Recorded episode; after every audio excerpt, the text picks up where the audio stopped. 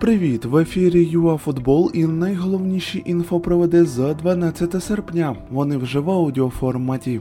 Заява Реброва, Лукаку в Челсі, Блохін та Михайличенко в УАФ. Почнімо. Я був би радий очолити збірну України, але поки я в Аль-Айні і я буду виконувати умови контракту.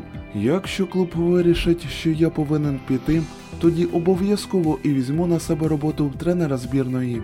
Ну так сказав Ребров, а в УАФ заявили, що новий тренер буде пізніше, може наступного тижня. Маємо кадрові зміни у комітеті національних команд УАФ.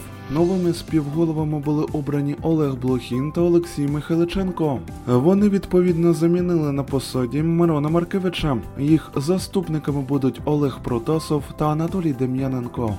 А от Челсі тим часом побив свій трансферний рекорд, придбавши нападника Інтера. За Ромелу Лукаку на Радзурі отримали 115 мільйонів євро.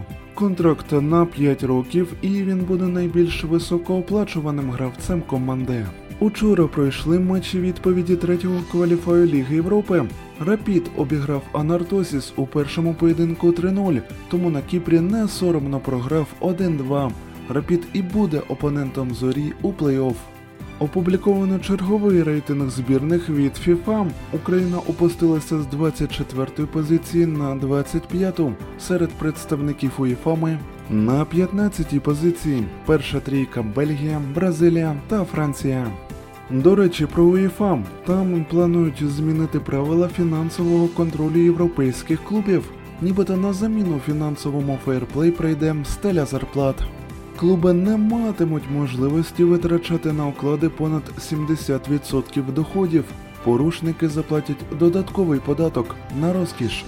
От на такій розкішній ноті ми й завершуємо наш короткий випуск за 12 серпня. Ну що ж, до нових ефірів ЮАФутбол.